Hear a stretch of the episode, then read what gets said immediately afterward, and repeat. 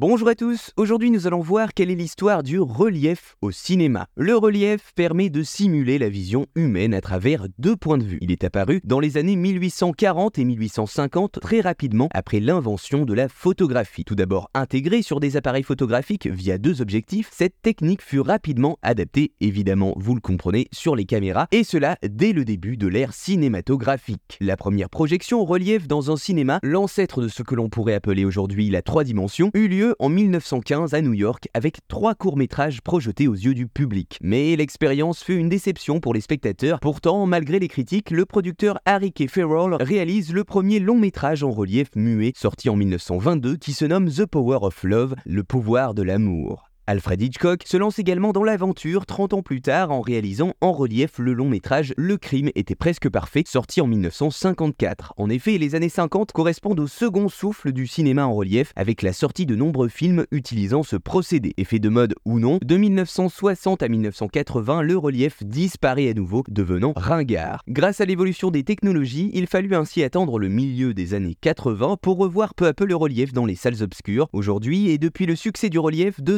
nombreux professionnels évoquent la possibilité dans un avenir proche ou lointain de diffuser un long métrage en relief sans lunettes. Voilà, vous savez maintenant quelle est l'histoire du relief au cinéma.